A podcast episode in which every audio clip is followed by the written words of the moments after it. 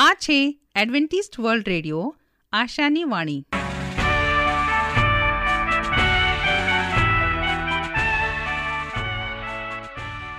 અમારા આજના પ્રસારણમાં તમારું હાર્દિક સ્વાગત છે.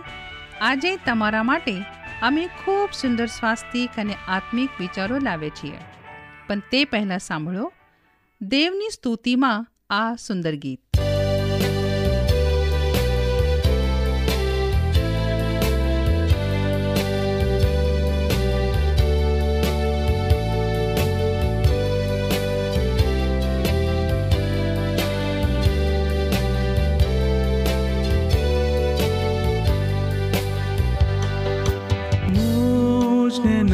नटानम्रतारनाथ सुन मुझ दिन पुकार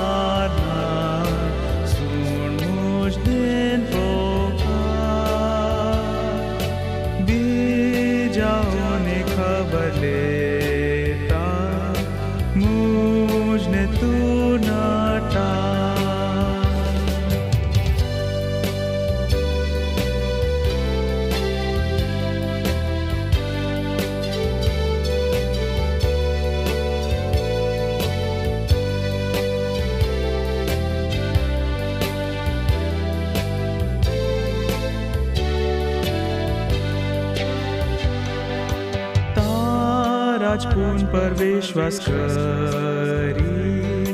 તું જ મુખનું શોધના ભંગે તાતમાં સાજો કરી. તું જ કૃપાએ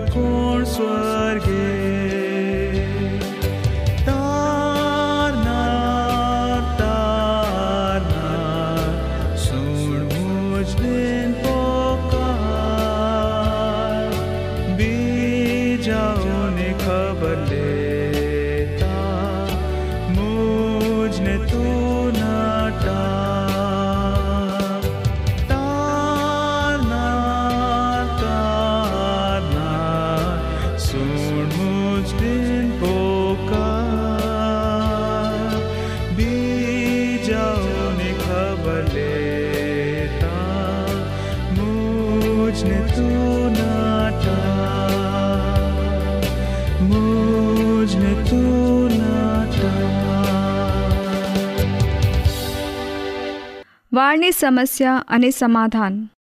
લાંબા સુંદર મુલાયમ વાળ એ વ્યક્તિત્વમાં ચાર ચાંદ લગાવી દે છે. સ્ત્રી હોય કે પુરુષ, દરેક વ્યક્તિત્વમાં કેશ સૌંદર્ય એ ખૂબ મહત્વનો ભાગ ભજવે છે. કેશ એ તો શિરનું મગટ ગણાય છે. જ્યારે કંઈ સ્ત્રી લાંબા અને ઘટાદાર વાળ જોઈએ, ત્યારે બે ઘડી માટે નજર અવશ્ય થંભી જાય છે. આજની વણથંભી જિંદગીમાં સ્ત્રી અને પુરુષ બંને એક સમસ્યા તકલીફથી પીડાય છે, જે છે વાળની સમસ્યા. વાળ ખરવા, અકાળે શ્વેત થવા, ઊંધરી થવી, વાળ ન વધવા, વાળ આછા થવા, માથામાં ખોડો હોવો, જી, જૂ, લીક, થવી વગેરે અનેક ફરિયાદો અત્યારે જોવા મળે છે. વાળની ફરિયાદો વાળ નિયમિત બરાબર સાફ ન થતા હોય તો અથવા વારંવાર શેમ્પૂ બદલ્યા કરવાથી પણ થઈ શકે છે. શરીરમાં ચામડીનો કોઈ રોગ હોય, તો તે રોગ માથામાં આવી વાળને ખરાવે છે.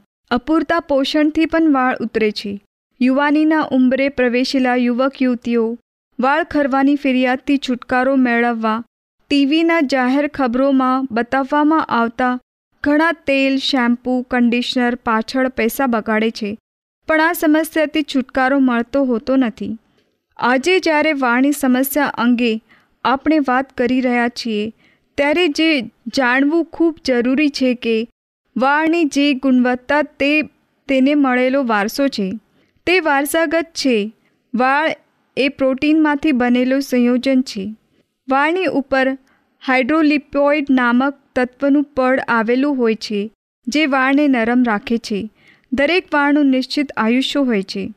પૂર્ણરૂપે વિકસિત વાળનું આયુષ્ય બેથી પાંચ વર્ષ જેટલી હોય છે. એક વાળ ખરે અને તેની જગ્યાએ બીજો નવો વાળ આવે છે.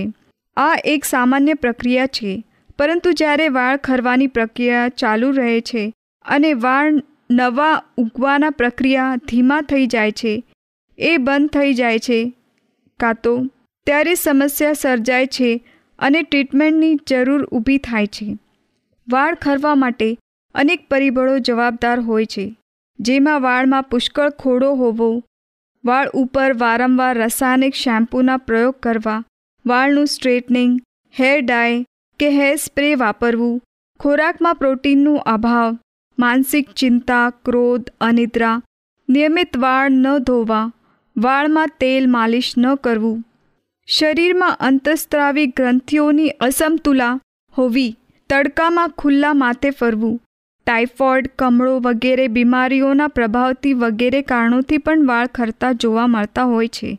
દરેક વ્યક્તિને પ્રકૃતિને ધ્યાનમાં રાખી આયુર્વેદમાં વાળ માટે ખૂબ અસરકારક ચિકિત્સાઓ બતાવેલી છે. જે અનુસાર ચિકિત્સા લેવામાં આવે તો ધાર્યા પરિણામ અવશ્ય મળે છે. વાળની દરેક પ્રકારની સમસ્યામાં શિરોધારા અને નસ્યની ટ્રીટમેન્ટ ખૂબ જ અદ્ભુત પરિણામો આપે છે. આયુર્વેદિક ઔષધિના સિદ્ધૃત તેલ કે તક્ર દ્વારા વાળ ઉપર ધારા રૂપે થતી ચિકિત્સા, ખરતા વાળ, ઉંદરી ખોડો વગેરેમાં ખૂબ લાભદાયી છે. તે જ રીતે નસ્ય પણ પંચકર્મની વિશિષ્ટ ચિકિત્સા પદ્ધતિ છે. નાક એ શીરનું દ્વાર હોય તેમાં નાખવામાં આવતું ઔષધ ખૂબ જ ઝડપથી વાળ ઉપર અસર કરતું હોય છે. આ ઉપરાંત, વાળની સંભાળ માટે હું અહીં થોડા સૂચનાઓ બતાવી રહી છું. તે પ્રમાણે ઉપાયો કરવા. ક્યારેય સિંગ તેલ માથામાં ન નાખવું કે સિંગ તેલમાં વાળનું તેલ ન બનાવવું. તેનાથી માથામાં ચામડીનો રોગ થઈ શકે છે અને વાળને નુકસાન પણ થાય છે. માથા માટે તલનું તેલ કાળા તલનું ઉત્તમ છે. પછી ખોપરેલ પણ ચાલે તેમાં જ હેર ઓઇલ બનાવવું. સો ગ્રામ આમળાને પાંચસો ગ્રામ પાણીમાં છ દિવસ પલાળી રાખવા. તેમાં બસો ગ્રામ ઘી નાખી ધીમા તાપે પકાવવું. આ ઘી ગાળીને માથામાં નાખવું. આ ઘીથી વાળ કાળા થશે. ચણોઠીનું ચૂર્ણ અને ફૂલ વાટીને ટાલ પર લેપ કરવાથી જતા રહેલા વાળ પાછા ઉગે છે. લીમડાના પાનને પાણીમાં વાટી તે પાણી માથું ધોવામાં ખોડાની સમસ્યાથી છુટકારો અપાશે. પગના તળિયે એરંડીઓ અથવા ગાયનું ઘી કાંસાની વાટકીથી નિયમિત ઘસવું. કાળા તલ અને ખડી સાકર રોજ સવારે નળને કોઠે લેવાથી વાળની મોટા ભાગની સમસ્યાથી છુટકારો મળે છે. અભ્યંતર ઔષધ પ્રયોગમાં આમલકી, મહાવ્રંગરાજ સપ્તમૃત લો વગેરેના ઉપયોગ વૈદ્યની સલાહ મુજબ કરવો. ઉપરાંત જેને વાળ ખરવાની સમસ્યા હોય તેને મહેંદીનો ઉપયોગ ન કરવો, કારણ તેનાથી વાળ ચોટે છે અને વધુ ખરે છે. જેથી વાળ ખરતા બંધ થયા પછી જ મહેંદીનો પ્રયોગ લાભદાયી થશે. સાદો ખોરાક, સરળ જીવન અને સમજપૂર્વકનો ઔષધ પ્રયોગ વાળને દરેક સમસ્યાથી અવશ્ય મુક્તિ અપાવે છે. પ્રભુનું વચન તે સત્ય અને શાંતિનો માર્ગ છે. આવો, હવે આપણે પ્રભુના વચન ઉપર મનન કરીએ. દેવની પ્રેરણાની ક્રિયા. હું રાજુ ગાવિત. આજનો ગુજરાતી ભાષામાં દેવનું વચન તમારા સુધી પહોંચાડનાર અને આજનો દેવનું પવિત્ર વચન સાંભળનાર દરેક ભાઈ બહેનો નાના મોટા બાળકો, વડીલો, હું સર્વનો ઈસુ ખ્રિસ્તના નામમાં આવકાર કરું છું. આજે આપણે બાઇબલમાંથી શીખીએ કે બાઇબલ પવિત્ર આત્માના કાર્ય દ્વારા ઈશ્વરનું પ્રગટ કરેલો સત્ય આપણા માટે તેને રાખી મૂક્યો છે અને પવિત્ર આત્માના પ્રેરણાથી લખાયેલું છે એવો આપણો મહાન અને પવિત્ર તથા સામર્થ્યવાન પ્રભુ છે તેની આ યોજના છે.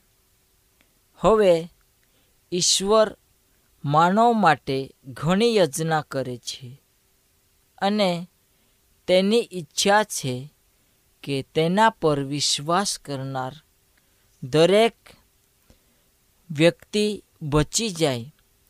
પણ દેવ આજે તેના વચનો અલગ અલગ રીતે લોકો સુધી પહોંચાડે છે.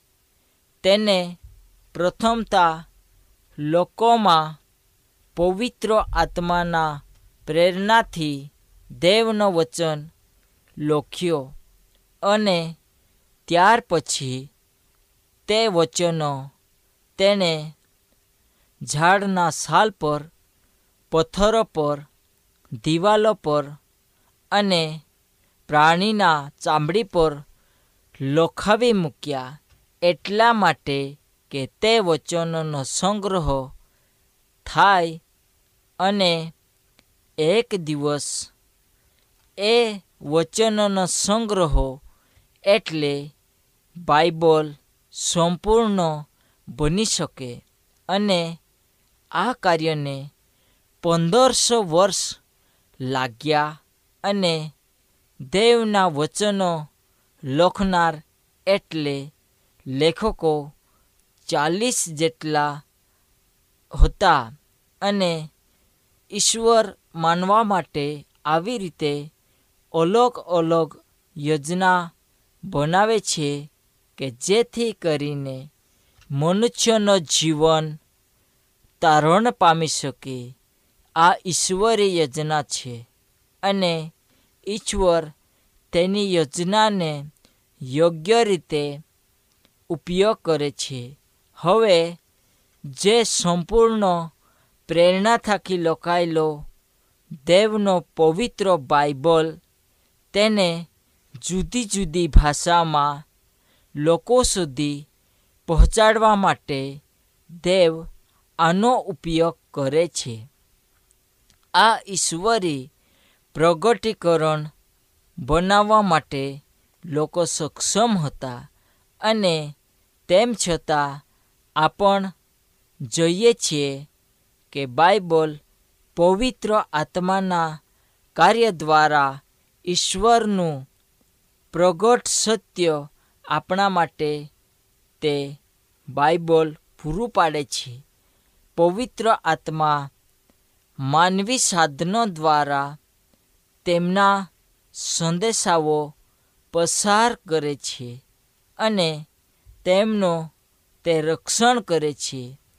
આ એક કારણ છે જેને કારણે આપણે પાયાની, એકતાની અપેક્ષા રાખી શકીએ છીએ.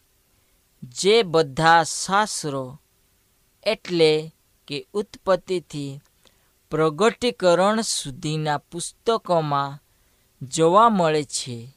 દાખલા તરીકે, ઉત્પત્તિ, ત્રીજો અધ્યાય અને ચૌદ કલમ. આ દરેક શાસ્ત્રો આપણે વાંચીએ છીએ. પ્રગટીકરણ બાર અને સત્તર સાથે આપણે સરખાવીએ છીએ. તો ત્યાં જોવા મળે છે કે દરેક શાસ્ત્રો ઈશ્વરના પ્રેરણાથી લખાયેલો છે અને બાઇબલના દરેક ભાગ સરખા પ્રમાણમાં અથવા વાંચવા માટે આજના સમયમાં તે લાગુ કરવા માટે ઘણું જરૂરી છે. કદાચ ઈશ્વર પ્રેરિત ન હોય. ઉદાહરણ તરીકે, યહૂદી ઉત્સવો વિશેના વિભાગો ઈશ્વર પ્રેરિત હતા. જો કે, આજે આપણા માટે પાળવા જરૂરી નથા, તેમ છતાં આપણે દરેક શાસ્ત્રોમાંથી શીખવાનું જરૂરી છે. તેમાંના કેટલાક ભાગો એટલા બધા સરળ હતા નથી. વાંચવા માટે અને સમજવા માટે અથવા અત્યારે તેઓ વિશેષ કરીને આપણને લાગુ પડતા નથી. જે સમયે હબજી નામનો ખોજો યશયાના પુસ્તકનું અભ્યાસ કરતો હતો અને તે સમયે તે ઘણા સમયથી તે ગ્રંથને વાંચતો હતો, એકાંતમાં વાંચતો હતો અને તેને તે ગ્રંથનો શબ્દ સાંભળી અને અંતકરણમાં ઉતરી શકતા નહીં હતા, કારણ કે તે કોણા વિશે લખવામાં આવ્યા છે એ તે જાણતો નથી અને તે સમયે દેવનો આત્મા ફિલિપને કહે છે કે, તમે દોડી જઈને તે વ્યક્તિને મળો.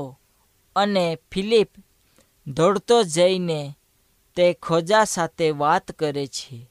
તે કહે છે કે, તું જે વાંચે છે, તેમાંથી તને કેટલું સમજ પડે છે. અને તે વ્યક્તિ કહે છે કે, જે હું વાંચું છું, તે જ્યાં સુધી મને કોઈ સમજાવી ન શકે, ત્યાં સુધી હું સમજી શકતો નથી. આજનું વચન એવું છે. લોકો ઘણા સમયે વચનને એકાંતમાં લઈ જાય છે. ઘરમાં બેસે છે. ખેતરમાં બેસે છે. ઝાડના નીચે બેસે છે અને અભ્યાસ કરે છે. પરંતુ તેઓ વાંચે છે અને જે વાંચેલું છે તે તેઓ સમજી શકતા નથી અને તે બાબત તેમના જીવનમાં હૃદયમાં સ્પર્શ કરી શકતી નથી. કારણ કે જ્યાં સુધી ઈશ્વરની પ્રેરણા તે લોકોને ના સ્પર્શ થાય ત્યાં સુધી તેઓ સમજી ના શકે. કારણ કે દરેક શાસ્ત્રો ઈશ્વરના પ્રેરણાથી લખાયેલા છે અને ઈશ્વરનો આત્મા તમારી સાથે, મારી સાથે અને આપણ સગળાની સાથે તે વાત કરે છે, પ્રેરણા કરે છે. અને આપણને સમજવા માટે મદદ કરે છે. આ કારણથી પાઉલ જણાવે છે કેમ કે જેટલું અગાઉ લખવામાં આવ્યું હતું તે આપણને શિકામણ મળવાને માટે લખવામાં આવ્યું હતું કે ધીરજથી તથા પવિત્ર શાસ્ત્રમાંના દિલાસાથી આપણે આશા રાખીએ. રમણ તેનો પંદરમો અધ્યાય અને ચારમાં બાઇબલ શીખવાડે છે. બાઇબલ ઈશ્વરને લેખક તરીકે દર્શાવે છે. તેમ છતાં બાઇબલ માનવી હાથો દ્વારા લખવામાં આવ્યો છે અને તેના લખનારા ચાલીસ પ્રબોધકો છે અને તેના જુદા જુદા પુસ્તકોની વિવિધ શૈલીમાં તે અસંખ્ય લેખકોની ગુણવત્તાઓ રજૂ કરે છે, જે સત્ય પ્રગટ કરવામાં આવ્યું, તે બધા ઈશ્વરની પ્રેરણા વડે આપવામાં આવ્યો છે. બીજો તીમથી ત્રીજો અધ્યાય અને સોળ કલમ જણાવે છે, છતાં પણ તેઓને માણસોના શબ્દમાં રજૂ કરવામાં આવ્યા છે. આજે બાઇબલના જેટલા પણ અભ્યાસ કરનારા લોકો છે, જુવાન્યા છે કે જેઓ બાઇબલના ઘણા બધા ભાગોની ઈશ્વરી અધિકારપણાનો નકાર કરે છે, એવા પણ મુદ્દાઓ છે, જ્યાં ઘણા બધા નિર્ણાયક શિક્ષણો છે. ઉત્પત્તિ, નિર્ગમન, પુનરુત્થાન આ બધાનો નકાર કરવામાં આવે છે. તે એટલા બધા જરૂર શા માટે છે કે બારણું ખોલવું પડે? આ બધા ઉપરાંત ઈશ્વરના વચન પર શું આપણે ન્યાય કરીશું? ના, કદી પણ નહીં. અને યહોવાએ તે સમયે મૂસાને કહ્યું, તું આ વચનો લખ, કેમ કે આ વચનો પ્રમાણે મેં તારી સાથે તથા ઇઝરાયલની સાથે કરાર કર્યો છે. નિર્ગમન ચોત્રીસમો અધ્યાય અને સત્તાવીસ કલમ, શા માટે ઈશ્વરે આ વચનો મૂસાને લખવાને કહ્યું? તેને બદલે મૂસાને લોકોને કહી સાંભળવા માટે લિખિત વચનોનો દેખીતી ફાયદો કયો છે? જે ઈશ્વર બોલે છે અને જેમણે માનવી ભાષાને બનાવી જે પોતાની પસંદ કરેલ પ્રજાને ઈશ્વરી પ્રગટ થયેલા સત્ય અને ઈશ્વર પ્રેરિત વિચારોને વિશ્વાસયોગ્ય તેમજ વિશ્વાસનીય રીતબાતથી સંદેશ વ્યવહાર કરવા સક્ષમ બનાવે છે. તેથી તે શોધવા માટે કોઈ અચરજ નથી કે ઈશ્વર બાઇબલના લેખકોને તેની આજ્ઞાઓ અને લેખિતમાં પ્રગટીકરણ મોકલવા શરૂઆતથી જ સંદેશો આપ્યો હતો. અને શા માટે ઈશ્વરે તેમનું પ્રગટીકરણ અને પ્રેરિત સંદેશાઓ એટલે વચનો લખી લેવા માટે આજ્ઞા આપી હતી. તેનો દેખીતો ઉત્તર આ છે કે તે સરળતાથી ભૂલી જવાય નહીં.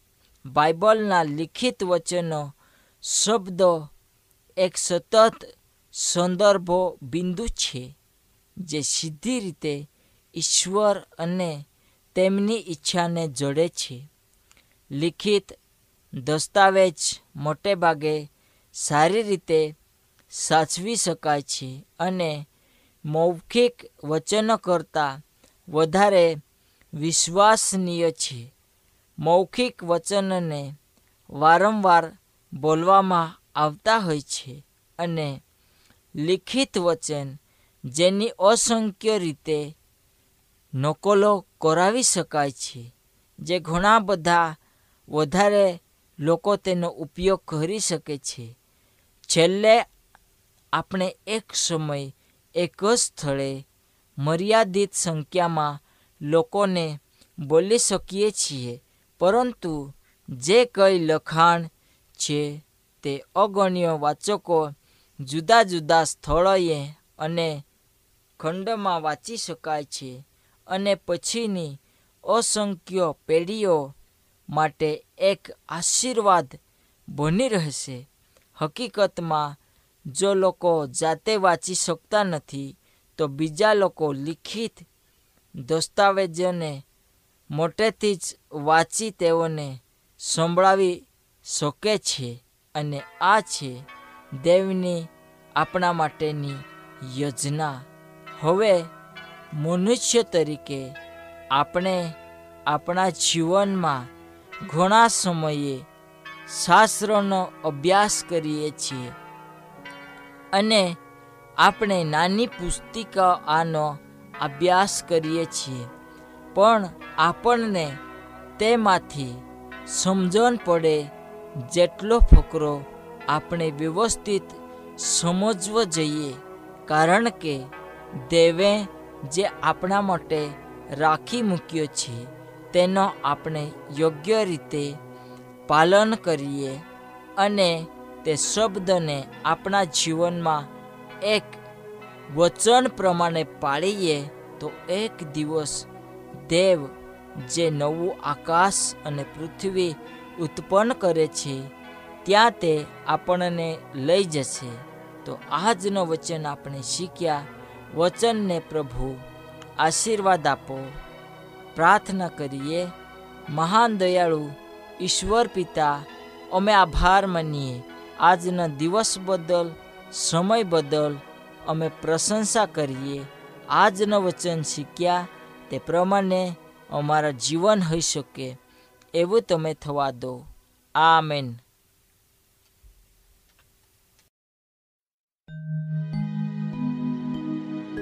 जहाँ से आया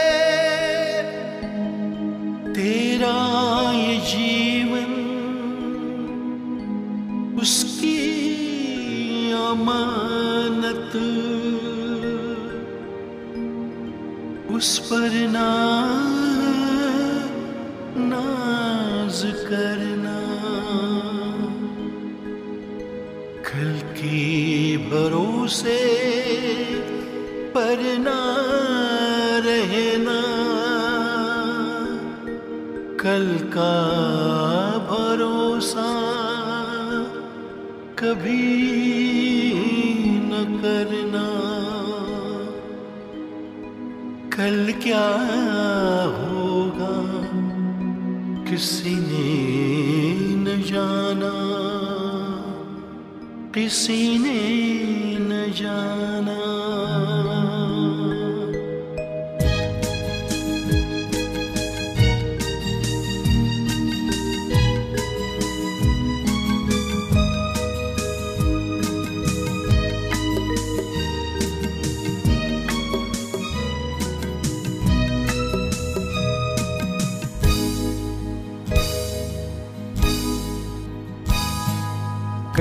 कल के भरोसे पर ना रहना कल का भरोसा कभी ना करना कल क्या होगा किसी ने न जाना સરનામું હજી એક વાર સાંભળો લેશો Adventist World Radio post box number એક ચાર ચાર છે સેલેસબરી પાર્ક પુણે ચાર એક એક શૂન્ય ત્રણ સાત આ સાથે અમારો આજનો કાર્યક્રમ અહીં જ સમાપ્ત થાય છે.